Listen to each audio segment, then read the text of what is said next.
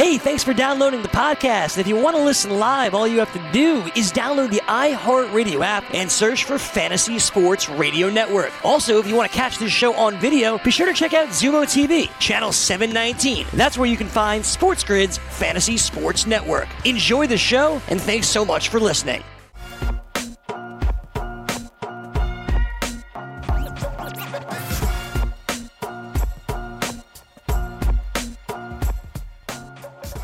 This is Fantasy Sports Today, hour number two of our show. Craig Mish along with Joe Raineri, and happy final day of March to you guys as we head into the month of April.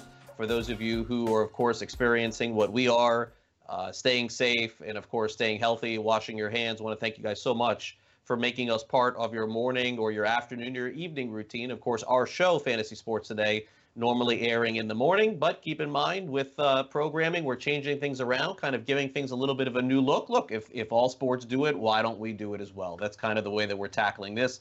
Uh, baseball discussion is on the way, also with the first hour of the show. If you want to hit that little rewind button, uh, you could go back and hear some of the discussions that we had about the Houston Astros, Evan Gattis, Mike Fiers. We touched on that as well. And also, if you are a subscriber or you're not, make sure that you like and make sure that you become a subscriber of our Sports Grid channel on YouTube because that is something that'll go right to your phone every single day and you can end up watching it 24 hours a day, seven days a week. Not just my show, but of course, the other 17 shows that Joe is on. He wants you guys to watch all of his shows as well. Um, so, you know, Joe discusses odds and a lot of handicapping. Of course, I'm very much into it as well, but predominantly we do a lot of fantasy talk on the show. Mm-hmm. Uh, football wise, we'll have a lot to discuss in a few weeks with the draft. But until then, let's kind of go back and look at some of the things that happened over the weekend, Joe. And let's start off mm-hmm. with the Kansas City Chiefs, of course, uh, the the team that just really put themselves on a pedestal, I think, above everybody else last year, winning the Super Bowl and doing great things, trying to bring back as many guys as they can as they should. Mm-hmm. Uh, Demarcus Robinson ends up signing a one-year deal with the Kansas City Chiefs worth about uh, two million dollars. Um, look, he was his season fantastic? No. Did he show glimpses and signs of being something special? Yes. Uh, the bottom line is that we don't know what Watkins is going to be at this stage of his career. We know that he's coming toward the end there. Tyreek Hill is there as well. Travis Kelce is there. One of the more smaller moves, I'm going to guess in a fantasy league, Joe, Demarcus Robinson is not going to enter the season as a starter for you. Right. But because of his speed and because of his ability, he's always going to be one injury away from possibly getting that opportunity. I kind of put him in the Mecole Hardman uh, same yes. class, where if something happens to someone, he gets more of a look. But uh, I'll start off with you on Demarcus Robinson. Your thoughts on him deciding to stay in Kansas City? Um, and I think a lot of these guys that are going to be signed from this particular point out, it's it's going to be a lot of these uh, certainly. Keeping in mind what's coming up in this draft right now, with the amount of projected wide receivers uh, for these teams to be able to choose from. $2.3 million, not a lot of money. There's a lot, not a lot of downside here or risk from the uh, Kansas City Chiefs um, perspective. It's kind of a one-year show-me uh, deal. If he yeah. can come out and he can come out and prove that he's got a little bit more consistency to his game, we all need that. Every team needs that one guy to take the top off the uh, the defense, right? Well, they've got Tyreek Hill, they've got him, they got Hart, they've got some speedsters. So I think if he can go out there and be a little bit more consistent with his play, um, then yes, I think the sky's the limit because we don't know about Tyreek Hill. Uh, you know, health wise, we've seen them get kind of a little banged up. The big question to me with Robinson is is he the same wide receiver if he doesn't have Patrick Mahomes throwing the ball? Yeah, no, That's you never know. Question. That's a big yeah. question. But uh, listen, a lot of 2.3, it's an affordable opportunity for them to keep. And I'm all about consistency in the NFL. I think that's that's one of the keys to the NFL and having success is making sure that the quarterback, some of those skill positions, offensive line, coaching, keep it consistent. Some guys that he knows the tendencies to, Patrick Mahomes, guys he's used to, and more importantly, guys he trusts. And, you know, there are some moments, of course, that he proved he can be trusted there as a wide receiver throwing the ball to. Yeah, and, and again, you never know when a guy on the Chiefs is just going to go off, and that's always been the dynamic, whether it's standard leagues, yep. PPR leagues, or even for those people who play DFS, it's always trying to predict which one of those Chiefs guys ends up having a big game. Robinson every once in a while has his, Hardman has his, and Hill is really the only startable guy Yep. on a week to week basis. But if, as you mentioned, Joe, if something was to ever happen to Hill, then Robinson would be in a much better situation. That is for sure. Yep. Uh, boy, this is shocking. Okay. Devin Funchess, did this dude play a down last year in the NFL with all the money that he got paid by the Indianapolis Colts? Like No. that was just crazy. This guy was a complete zero last year. I gotta believe that even though he signed this contract with the Green Bay Packers, one year, two point five million I gotta think, Joe, that the Packers are gonna be heavily attacking wide receiver in this draft, whether it's the first round, second round, or third round. Davante Adams, uh, you know, an elite receiver in the NFL, no question about it. But beyond that, Oof. we were throwing darts in fantasy at these guys last year. Everyone, I got, I got half my, I got half the experts saying draft Valdes-Scantling. I got half the other experts saying uh, Geronimo Allison. And then when Adams went down, we all thought, Joe, Mhm. that Valdes-Scantling was going to be a star. Then, oh, we thought maybe Allison would be a star. Guess what? On Sunday, the Packers cut, uh, or the, the Packers didn't re- even re-sign Allison. The Lions did. Yes. So I, I think this is a big point of concern for the Packers going into the 2020 season. I don't think Funchess is the answer at all. Honestly, I am shocked that anybody would even give this guy another chance. But it just goes to show you, if you can get a guy for almost nothing, which is what they got Funchess here, and I don't think that a lot of the money's even guaranteed. But we got to a point last season where I'm doing this show, Joe, and I remember my co-host at the time was Joe Pisapia. I'm like, wait a second, whatever happened to Devin Funchess? Didn't he sign like a Yeah. $10 million contract with the Colts and he didn't even play? Yes, isn't that amazing? I mean, he is. Um, but you just saw that list there of wide receivers. I think there's a lot happening with the Green Bay franchise right now, and I think the draft is going to tell us a lot about the direction that they're going to go. I mean, say what you want, Aaron Rodgers, guys. The writing is on the wall. It's he's still a great quarterback, but he he's not getting out of trouble as like he used to. The you know it's coming out a little bit later and outside of They Davante ran the Adams- ball a lot last year. and they're going to run the ball a lot more too. I do not see them in that division. I don't see Aaron Rodgers throwing the ball 50 times in a game. I just don't. I don't think that's a recipe for success. Funchess, you got him for a, a ham sandwich, basically. If he there's anything, he's a big wide receiver, a big target that, uh, you know, to get a couple of yards, maybe in goal line situations, those types of things. It's not going to cost you a lot. But watch the draft with the Green Bay Packers. Let's take a look where they go uh, early on in this draft because you're right, there are a ton, and I mean a ton of wide receivers that Aaron Rodgers would love to have in that lineup. But I don't think they're going to be the Aaron Rodgers kind of base situation here. I think they're going to be more uh, running game, run attack, short yardage, control the clock, uh, a lot of short passes, get the ball into, and then take a shot or two with Davante Adams. I don't trust. I mean, Devin Funch, my word.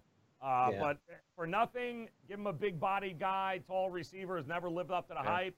Maybe, just maybe. They say, right? The uh, the receiver doesn't make the quarterback. The quarterback makes the receiver. Let's see what uh, what Aaron Rodgers can do with Devin Funch.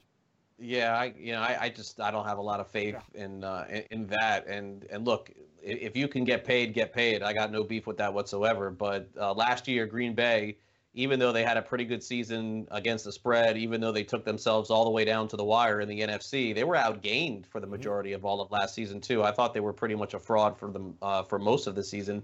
Uh, but they ran the ball great, and in the first six, seven games of the season, that defense carried them really uncertain as to where Rodgers is in his career, but there is no question that if they're going to do anything next year, remember they can't be counting on guys like Kumerow again, and they, they were just bringing in all of these guys who I had never even heard of. Yep. They went into the season hoping to get a breakout from uh, from either Valdes-Scantling or Allison. They got neither, Yep. and so now Funchess steps in. But I think the point you make is the fair one. Look for them at, at and also another position that they got to attack, Joe, without a doubt, tight end, right? Yeah, goes Like saying. hasn't hasn't he always had that tight end Always. throughout the years? Jermichael Finley was one for many years. I didn't like Graham at all with them, but I mean, I, I really think that that is probably a second round pick or a third round pick, uh, another offensive weapon because Rodgers loves those tight ends. He just hasn't had it. He, uh, and he has not had it, but he needs it. Certainly in that offense with what they're running and how they're running it, there's got to be that that security valve for him. And and Rodgers needs to trust these guys. I mean, I think they were a team that Um, they relied on him. They, it was a great running game that they had. I think you're going to see more of that. But uh, they only played most of their games. It was one half. They would play really good in the first half and then hold on for dear life in the second half. Yeah. Teams were adjusting to Green Bay in the second half of games where Green Bay didn't have another gear, didn't have something to go to, and I think that's um, that's concerning to them. He needs weapons. That offensive line getting a little older too. He's getting a little older. Uh, Crossroads is coming for that Green Bay organization, who in the past doesn't spend an awful lot of money. So it'll be interesting to see what they do here. Yeah, for sure. All right. Uh, also around the NFL over the weekend, Melvin Gordon telling reporters that he perhaps should not have held out and sat out the majority of last season. And I found this one really interesting because, look, a lot of times we're going to play results of what happens mm-hmm. with players, with stats, and free agent situations. And again, the guaranteed money that he got with the Broncos certainly not something that he would have wanted a year ago. Right. But it, it's interesting to me though because you know Le'Veon Bell, Joe, got paid and got paid very well, yep. being in a similar situation, going from Pittsburgh and and ending up with the Jets. Why do you think that it didn't work out as well for Melvin Gordon? Because clearly he went for the most money. He didn't go for the best opportunity going to Denver. That's for sure. I'm just surprised with those comments from him. I mean, what else? What did you think was going to happen? Teams are just not valuing the running back position. And honestly, Gordon probably didn't help himself at all coming back late in those games against the Chargers and fumbling all over the place, did he? Yeah. No, it, it, timing is everything in life, right, Craig? And the timing could not have been any worse for him given the fact that Zeke Elliott was doing the same thing. Um, and once Zeke Elliott got paid, then you had people going, Melvin Gordon's not Zeke Elliott. You're with an organization that throughout history, the Spanos and all of them have not, they don't spend money, guys. They nickel and dime everybody, even their stars they have for their entire uh, existence. So the idea that with that team and, and a competing running back uh, setting the market, it, it just, it was all, he was losing money. I get why he was doing it, and I love guys that bet on themselves. I'll back those guys anytime, but the timing could not have been worse for Melvin Gordon to do what he did. Uh, I just I hate that it was the Chargers. I so many things went wrong, and they offered him what ten million dollars is what they were offering him, and he wasn't even getting close to that on the open market. But listen, lesson learned, uh, and should be a lesson for more running backs uh, moving forward. If that was a different time and a different team, we'd probably be having a different discussion about Melvin Gordon. But you got Austin Ekeler. They, you know, they weren't going to. They never really, no matter how good you thought you were, they've never put a a price tag. They never put a lot of stock into the running backs. And then you got Austin Ekeler catching. A, what do we need Melvin Gordon for? yeah, that's what it looked like. Yeah. Terrible situation for him. Yeah, and Josh Jackson doesn't seem bad mm-hmm. at all as yep. their third guy. Now he'll move up to their second guy as well. And yeah, I mean the Chargers. Listen, you want to you can't talk about the Chargers with any kind of loyalty. Obviously, they left San Diego and went to L.A.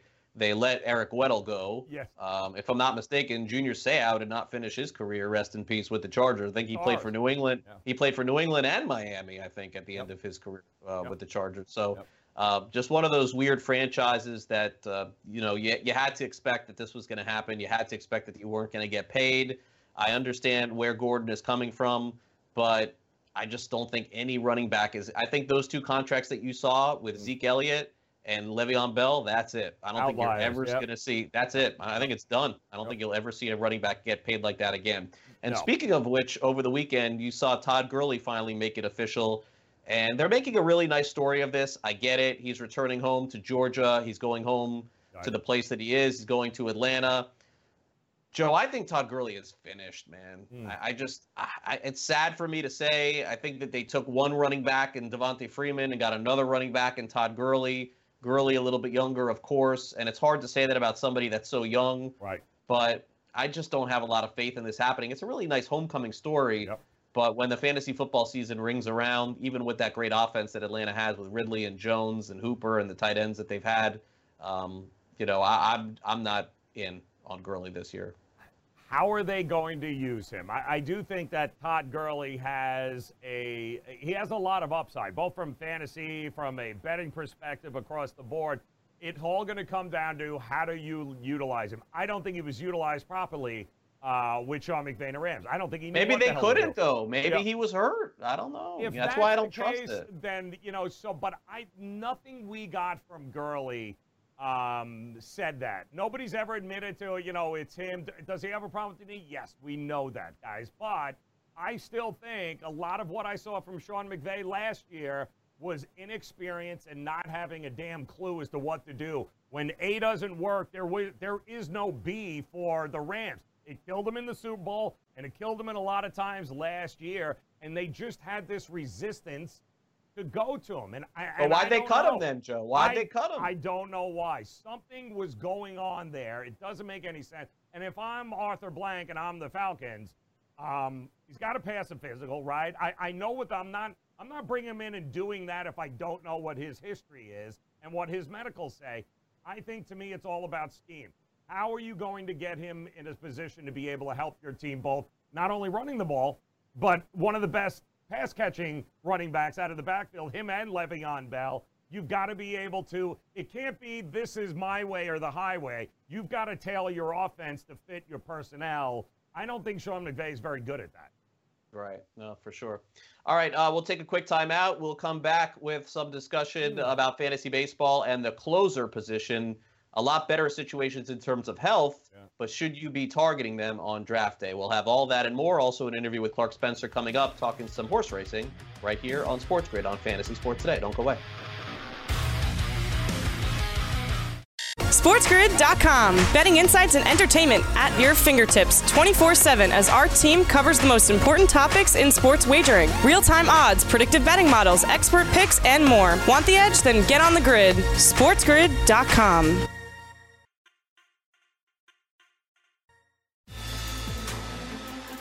And welcome back to Fantasy Sports today. Craig Mish along with Joe Raineri here on the show. We got a little fantasy baseball to discuss before we do that. Uh, you know, life inside the house in a pandemic. A quick story that uh, will hit home for for everyone here a little bit. So, uh, the other day, Joe and I are getting ready to test and to do this show together. And of course, the way that we do this show is you guys see visually, you see graphics. Joe's on one side, I'm on the other side. Uh, so before that gets up, you know, Joe's so kind. He's like, "Let's get set up tonight. What time are you available?" I say I'm available, but then all of a sudden, I have a home issue. And who would think this time with the pandemic that anything would be going on in the home? But yes, we had a little bit of a water issue, meaning that we had a little bit of a flood. Now, this is not the first time that we've had the flood, or the second time, or even the third time. Uh, it just so happens, Joe, that we are in an unfortunate situation right outside our house that we have this tree. And this tree that has been living right outside, this beautiful tree, which I hate to cut down, but I mean, the tree's been there for probably 10, 15 years, but the oh. roots are growing under the house and they are growing into a pipe and they're growing right into the water pipe that basically is stopping. So anytime we take a shower or do anything, once every four or five months, this thing just clogs itself up and it becomes a nightmare. Everything gets backed up, and if we don't recognize it right away, you can you can imagine uh, the results of it. Yep. So uh, we got rid of the tree yesterday. So what am I alluding to? Well, uh, last night uh, we're watching Netflix. Me and my wife were watching Ozark, whatever, second Right. you know episode, third episode. And then when we get done with the episode, Joe, we go uh, upstairs. You know, we're getting ready to go to bed. It's probably 10, 11 o'clock. Right. And our daughter, who is just like living the life right now, not having school, she's 13 years old, just you know on doing everything until like three o'clock in the morning. Now I can't even stop her. Uh, says, look outside our door, like in the house, like in the house door, like upstairs, and there are these little droppings, Joe. and okay, so you know that's a little bit scary to think. And, and Exactly. I'm freaking out. I'm like, what do we have in this house now? We've never had any kind of rodents in the house ever, Right. never, ever, not once. And then I got to thinking, well, you know, we cut this tree down outside. This has got to be something to do with this, right? Okay. So, so, so I'm googling. I'm looking at, you know, droppings. What is it? Is it a, is it a, a dog? Is it a cat? Is it like what kind of the house? Is it a mouse? Is it a rat? And we can't figure it out. But we clean it up, and there's only a, a couple of them. But still, Joe, a couple of droppings in your house is disgusting. Like you don't want any of this around. No. So uh, go to so go to sleep, and then around three in the morning, I hear something, and I'm like, okay, we got the culprit, right? No one in the house is up.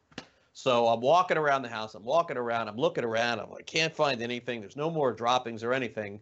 I open the door to my son's room. I'm looking around. I got the, you know, the phone right with Right. the with the light. You turn the light on, and I look, and in the corner is a tree frog A sitting in, frog! uh, just sitting, sitting, staring right at me like you son of a bleep. You cut down my tree. now I'm gonna poop all over your house. I love it.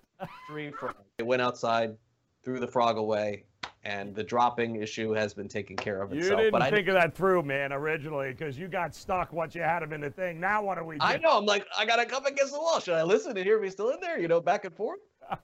Listen, So- knock on wood, it was just a frog, because it could have been. Uh, you're right. Yeah, it could have been the- an unruly these are the kind of these are the kind of stories that I would never tell on Sports Grid. But given the nation and given the nature that we have, what's going on right now, I thought it would be worth two minutes of our time to discuss Listen, I gave you I cried at a Celine Dion concert. That's so true. That's true. We traded. We traded. We're good, man. We are good here.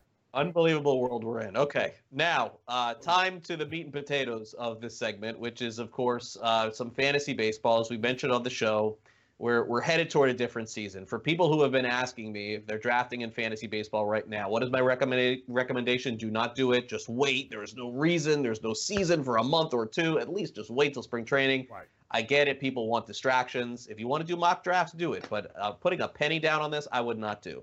The one thing that I definitely will not do though this season, and I don't do it anyway, is I'm not going to put any stock in any closers this season in fantasy, even starting pitchers to a degree. But for me, Joe, with the amount of games that are going to be played during the week, and we're looking at a minimum of eight or nine games being played with these double headers, I can't see any one particular ninth inning guy being used and abused, especially for any of the teams that have postseason aspirations. Mm-hmm. In a short season, I think it's going to be on a Tuesday night, a guy gets a save. Wednesday night, somebody else gets a save. They may bring that guy back from Tuesday to Wed- Thursday. They may bring the guy back from Wednesday to Thursday.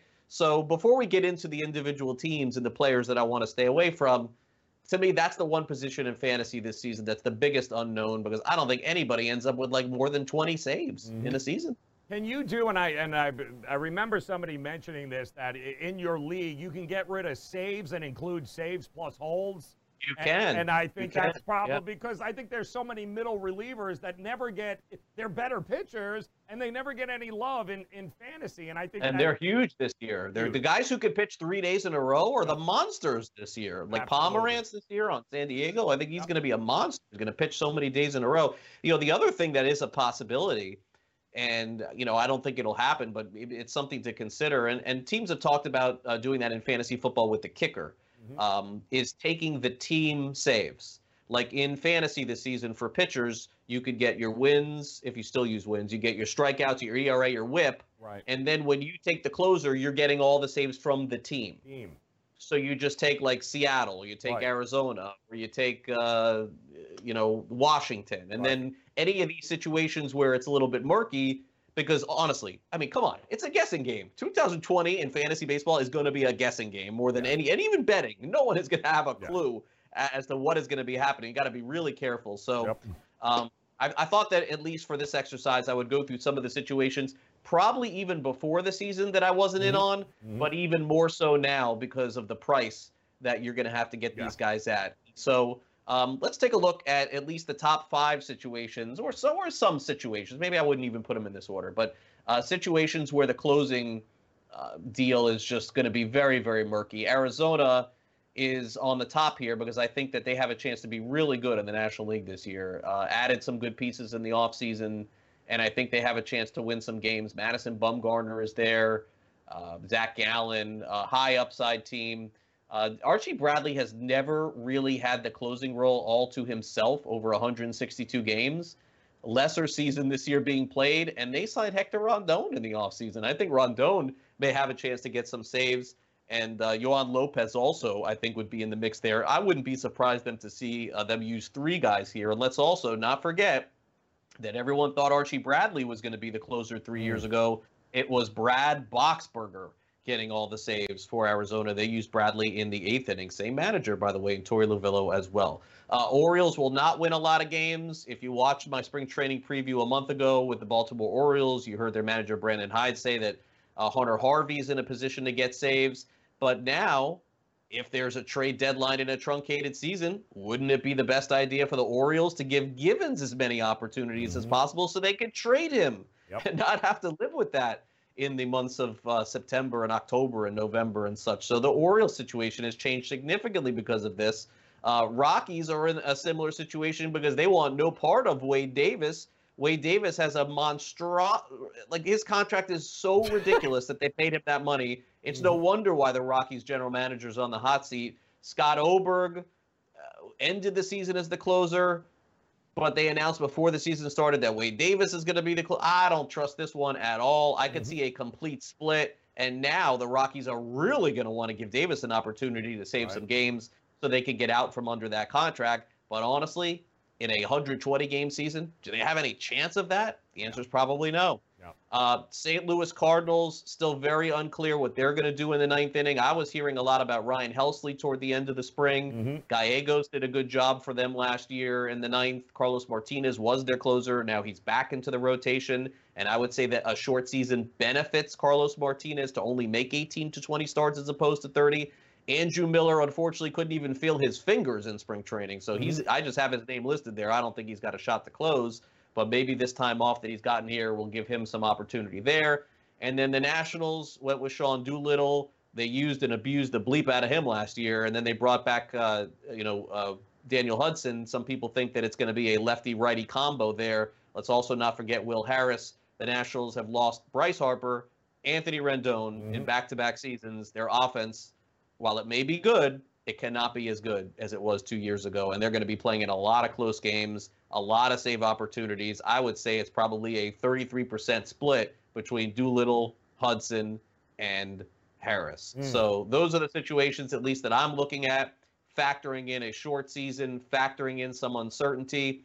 And and look, Joe, if, if we ever change the fantasy baseball rules and award it to a team, right give me the Nationals. They'll mm-hmm. probably mm-hmm. save 50, 60 games, and you'll get all of them. But right. until then, got to stay away from these situations. Well, you know, you, you you talk about it too, and you mentioned the Cardinals. I mean, there are a number of teams and the Orioles that you had on this list.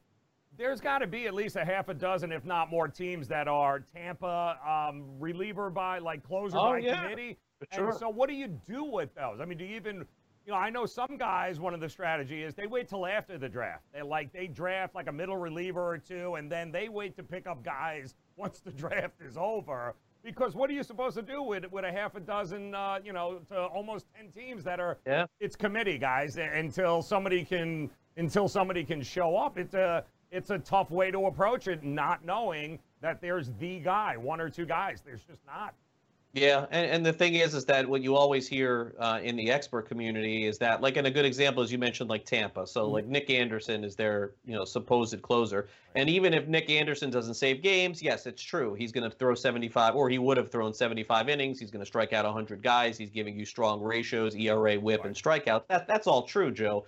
But the draft position that you have you're not drafting Nick Anderson to get you those good ratios just in case. Right. That's not what, or you would have taken a starting pitcher in that exactly. spot if that was the case. So that that narrative is a little bit of a nonsense for me. When you're taking a closer in the sixth round or a seventh round or an eighth round of a fantasy draft, you're taking some of those guys that are at the top. You're drafting for saves. Right. You're not drafting for those other ratios. Yes, if it doesn't work out, it's not a bad option to get 30% of the price that you paid for the player if he gets no saves and he gives you good ratios but that's not what you're doing. And mm-hmm. so there are some people who will probably feel this year some of the guys who are more reliable as closers are better suited to be taken a little bit higher because of those situations. But I, st- I am still not buying it because a lot of those closers that are on the really good teams like Osuna on Houston, as an example, I think is going to be preserved for the postseason and winning right. those games in the postseason. Right. Uh, Aroldis Chapman in the same position. I don't think they're going to abuse Chapman in the months of June and July when they know they're going to have to be pitching in freezing temperatures in October. No way. So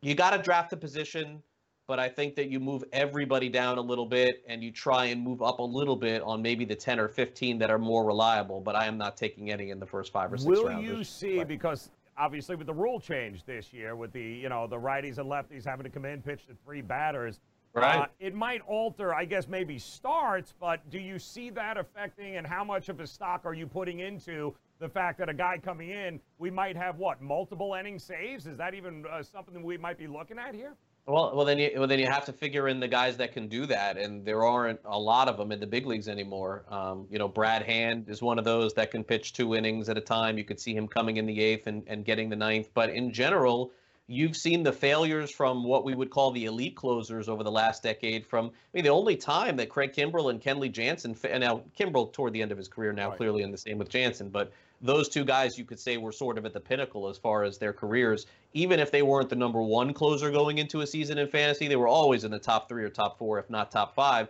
And anytime they had to go, Joe, more than an inning, right.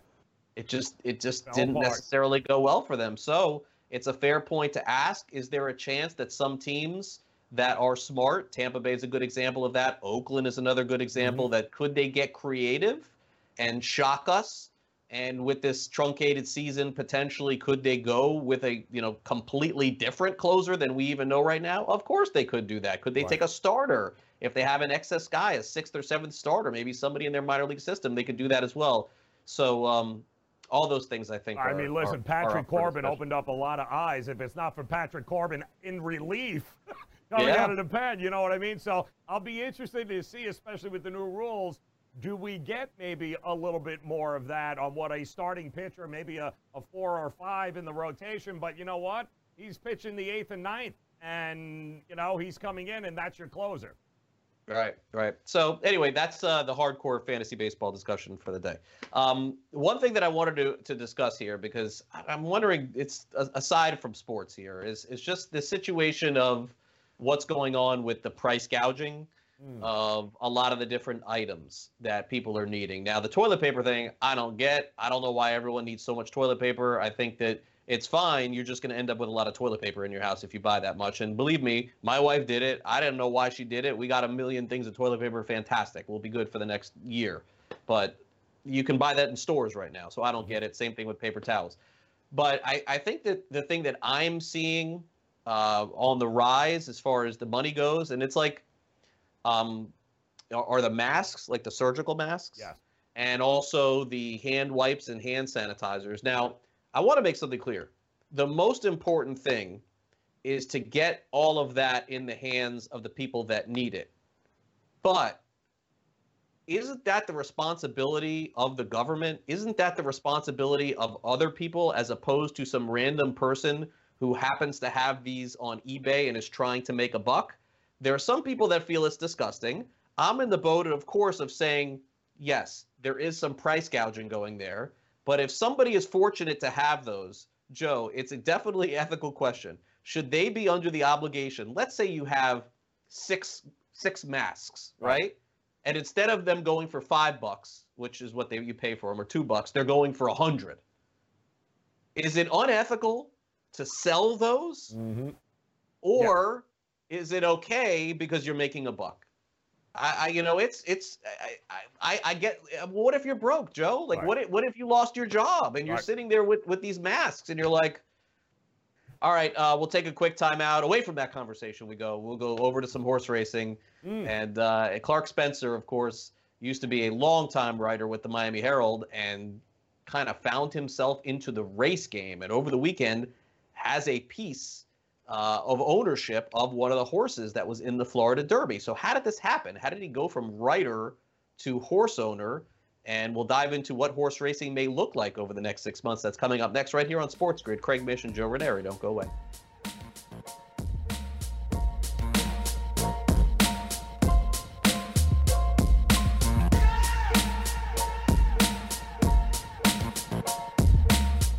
SportsGrid.com. Betting insights and entertainment at your fingertips 24 7 as our team covers the most important topics in sports wagering real time odds, predictive betting models, expert picks, and more. Want the edge? Then get on the grid. SportsGrid.com.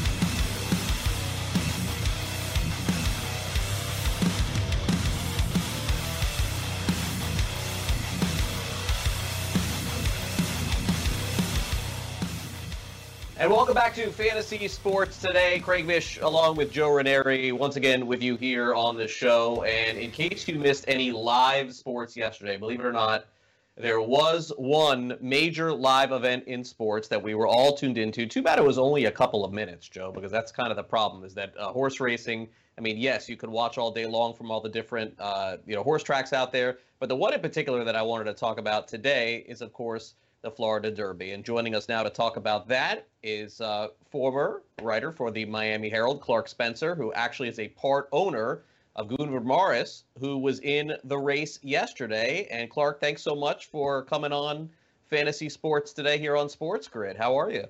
Ah, great. Thanks for having me on.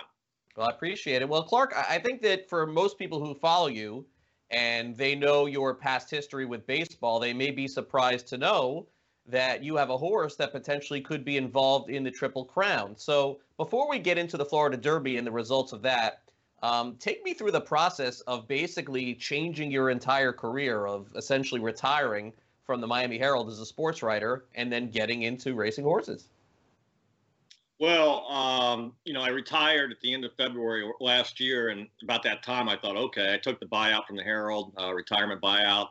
I'm thinking, what am I going to do now? I bought a set of golf clubs. I'm uh, lousy, uh, but it gave me something to do, and and then this, uh, there was a horse offer that came along, and my brother called me and said his next door neighbor had come over, been presented with this horse that you could buy into, and he wanted my advice. And I basically told her, hey, look, uh, don't go in this uh, expecting to make any money because you probably aren't. You, you go into it expecting to lose everything, and not that that's the most common case, but just to prepare yourself. And before you know it, lo and behold, we all got together and decided to buy two and a half percent of a seven hundred and twenty thousand dollar unraced two-year-old named Gouverneur Morris, and I'm, I'm impressed that you actually pronounced his name properly, Craig.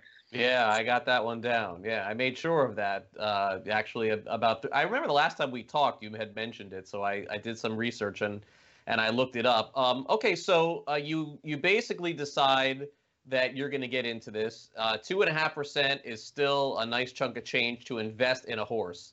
But in your wildest dreams, Clark, with all the investments that are made in different horses over the course of people's lives, I mean, it's it's kind of remarkable that the first time, or essentially one of the first times out of the chute, you get a horse potentially that looks like a big winner or potentially has a chance to be a big winner. How did that happen so fast? Uh, pure luck. Uh, you know, I covered horse racing for the Miami Herald for 10 years, so I, you know, I speak the language.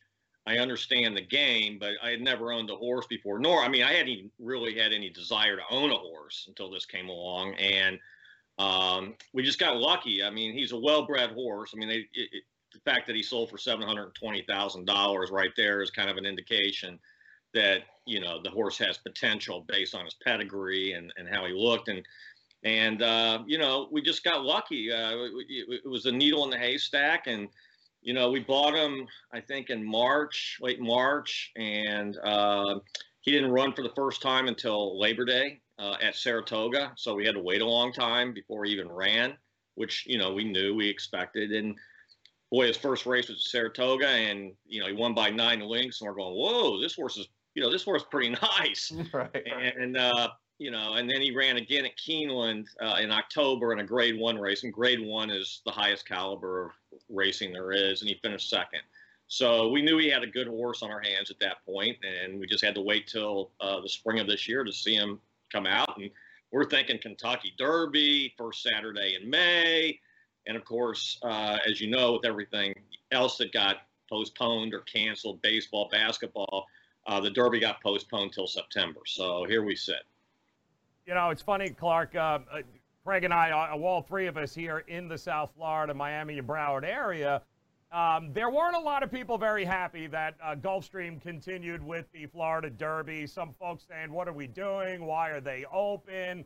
Um, I'm of the mindset where you got to be. I mean, we've got some semblance of normalcy, but I don't think people understand the restrictions that were associated with the meet and with what was going on. There weren't owners on the track, there weren't fans.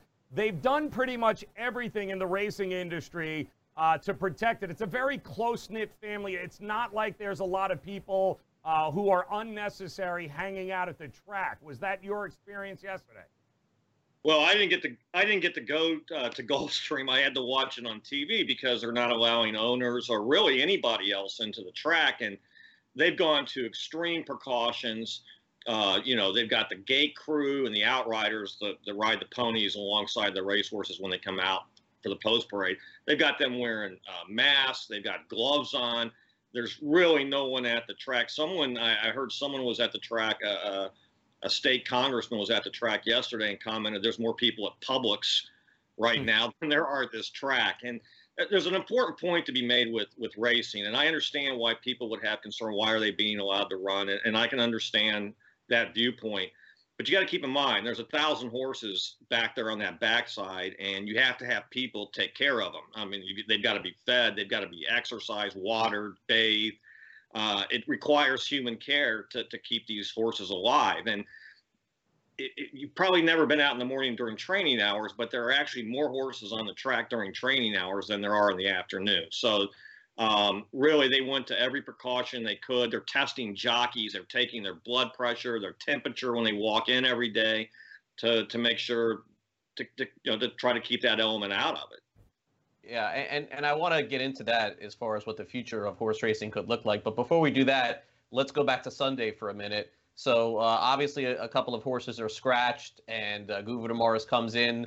Uh, you know, not as the favorite, but certainly the odds looked like he definitely had a chance to finish in the top five. He ended up doing that, and I'm wondering what your thoughts were on the race. Uh, from watching it, it seemed like it was a little bit of a slow start, and then he came on very late, which I would think you'd have to be optimistic about, considering all of the great races that are getting ready to happen, or at least potentially could happen later in the summer and into the fall. Right. He finished fourth, and you know he he was the only horse making up ground in the stretch. Um, he only got finished, finished missed out on third by maybe a neck, and um, we were encouraged after the race. This was only his fourth career race. Uh, he was up against the big boys. These were the best three-year-olds on the East Coast. Uh, Tiz the Law, the horse that won, he's the real thing. I mean, the real deal. And you kind of have to feel for them because if the Derby was in fact going to be held on the first Saturday in May, they'd be sitting in the catbird seat yeah, right, with one of the favorites. And now being held off till September, you know, four months in horse racing is an absolute eternity, and so many things can go wrong. Uh, new horses arrive on the scene that are really good. So, uh, you know, kudos to them because he's a heck of a horse. Tiz the law, and you know, our horse finished fourth, and we're we were actually encouraged by the race. You know, so we think the, our horse will go forward and improve from this point. But the, the problem is most tracks around the country are closed, so no one knows what's going to happen now with racing and and and uh, just like anything else that's going on. You know, it was it was funny last year when the Florida Derby, you had um, you know you had Saez a maximum security, kind of led the way and slowed it down to the point where nobody uh, was going to be able to come and catch him. They just ran out of track. Uh, impressive with Tiz the Law with his ability just to kind of sit off the lead there, and then um, you know Manny kind of kicked him into another gear, and it was it was lights out from that particular point. And it was uh, I got to tell you, he if he's not, he should be at least close to being the favorite whenever September 5th or whenever it may be. Uh, that's a pretty uh, that's a pretty impressive not only a trip but a pretty impressive horse uh, moving into that Kentucky Derby. Oh, by all means. I mean, like, like, I said, he's the real deal. There's no shame losing to him. Uh, mm. we were no match for him. The rest of the horses were no match for him. But, you know, it, it was March 28th, and September 5th is a long way, and a lot can change, and it, ha- and it changes often and rapidly in horse racing. So, you know, we think we can get our horse back on track, and they're gonna. I don't know what they'll do with Tiz the Law now. I, I would assume give him a break. Mm. Uh, has enough points to qualify for the Derby already, so maybe give him a little break, and, and then kind of wind him up again uh, late summer. That's assuming tracks are open right. and there are races. So that's a big assumption at this point, right? Yeah, yeah, it is for everything, Clark. And and I know that you covered baseball uh, for a long time as well. And and to be honest with you, baseball is probably an easier proposition than a race like the Kentucky Derby or the Belmont Stakes or the Preakness because yeah, I mean there are some baseball parks in the country in New York and St. Louis and California where they are getting 40, 50,000, but you're talking about astronomical numbers being poured in to those three races and I think that Clark, uh, I, I don't see any scenario where the Kentucky Derby is going to race without fans. Like that is a monstrosity of a fan event. Mm. I mean, you have you know 15 hours going into the Kentucky Derby for a two-minute race that day. Um, so is, is the thought process that like does it make sense the way that they're doing this and the preparation for September? And what would be the plans for the Belmont and the Preakness? Well, you know, Churchill could have conceivably done what Gulfstream just did, and that's run their premier race without any spectators. There's no ambience whatsoever yesterday. Um, and it wouldn't be the same thing at Churchill Downs, Twin Spires, and an empty grandstand for the Kentucky Derby. You know, I don't even know if they'd have a band playing my old Kentucky home when they came out on right, the track, right. for that matter, right? So, um, the plans are really uncertain what they're going to do with, say, the Preakness, which is the second leg of the Triple Crown, the Belmont, which is the third leg. I mean, you could see, you could conceivably see them run the Preakness and the Belmont before they run the Derby, and and you know, it would change things. It wouldn't be traditional, but that might be their only option at this point. So, you know, Churchill wants fans in there, and they're hoping by September 5th things will sort of eat up, ease up, and then they can they can pack the place, and everybody can have their mint juleps and wear their big hats and all that stuff, and you can have a normal race. It would just seem so. I mean, I can't imagine starting with a behemoth of the Belmont and then working your way backwards because the Triple Crown has always been about listen, if you can win those first two legs and then you can win the Belmont, then by all means, Triple Crown, that's exactly, uh, you are the best horse, horse of the year by far. And then what do you do with the Travers? I, I mean, you know, conceivably, if, if things, and, and, we're all hoping, obviously, things get a whole heck of a lot better here uh, in, in the very, very near future, you know, we could end with the Travers and the Kentucky Derby uh, to end the kind of year. And then, of course, you got to worry about the Breeders' Cup coming up just after that. So, you know, the Travers Kentucky Derby, will that end this Triple Crown race or will that be the beginning of it? I, I, you know, it's got its pros and cons, but boy, oh boy, talk about a industry that's always lived in the rearview mirror. That would be a tough pill to swallow for some of the, uh, you know, the purists of the industry. Oh, right now, yeah. Uh, like you said, the Travers is scheduled presently at Saratoga one week before the Derby.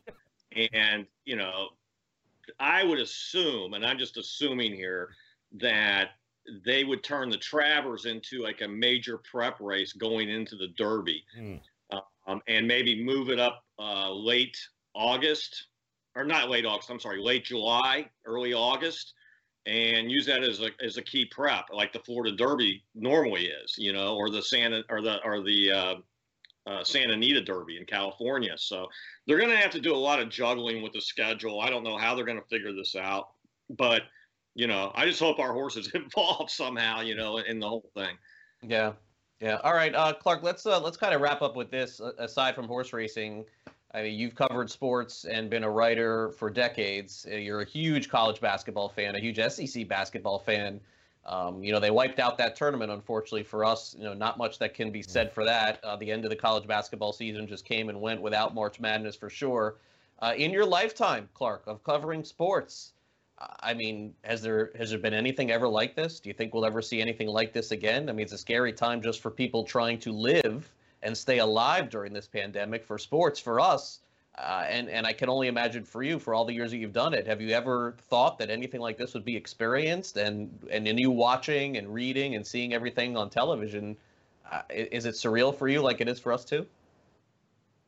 Oh, absolutely. I mean, you know, how can you how can you foresee something like this happening? I mean, there's there's been nothing even remotely close to this in my lifetime. I mean, right after 911, you know, baseball shut down for a week, but then it resumed again. I mean, we're talking months here, um, and um, it's it's just bizarre. I, I, look, I can't even. I, I know there's a lot of the sports channels are showing replays of classic games, and I, I don't want to watch a replay. I want to watch the real thing, you know, and and I, I, can't get into watching the 1988 Game Six of the World Series, you know, or or even the Marlins games. You know, I was it's already happened, you know, so um, yeah, it's really strange. I don't know how this is going to end or whether you know these sports are going to be able to resume again. You know, baseball, they're talking maybe the All Star break.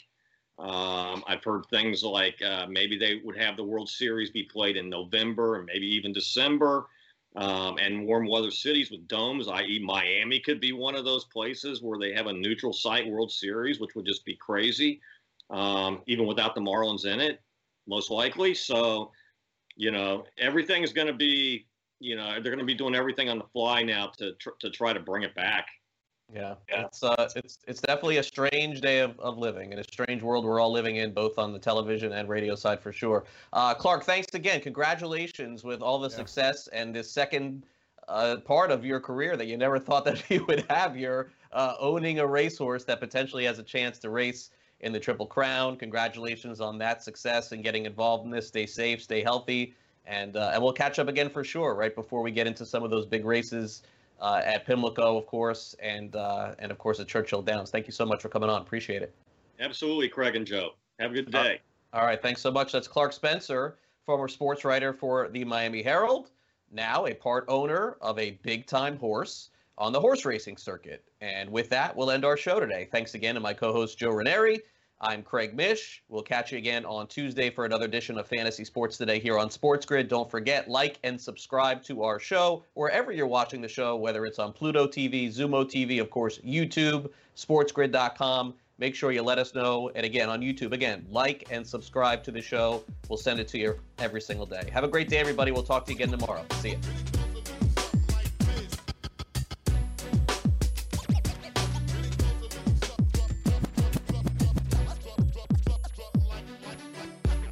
SportsGrid.com. Betting insights and entertainment at your fingertips 24 7 as our team covers the most important topics in sports wagering real time odds, predictive betting models, expert picks, and more. Want the edge? Then get on the grid. SportsGrid.com.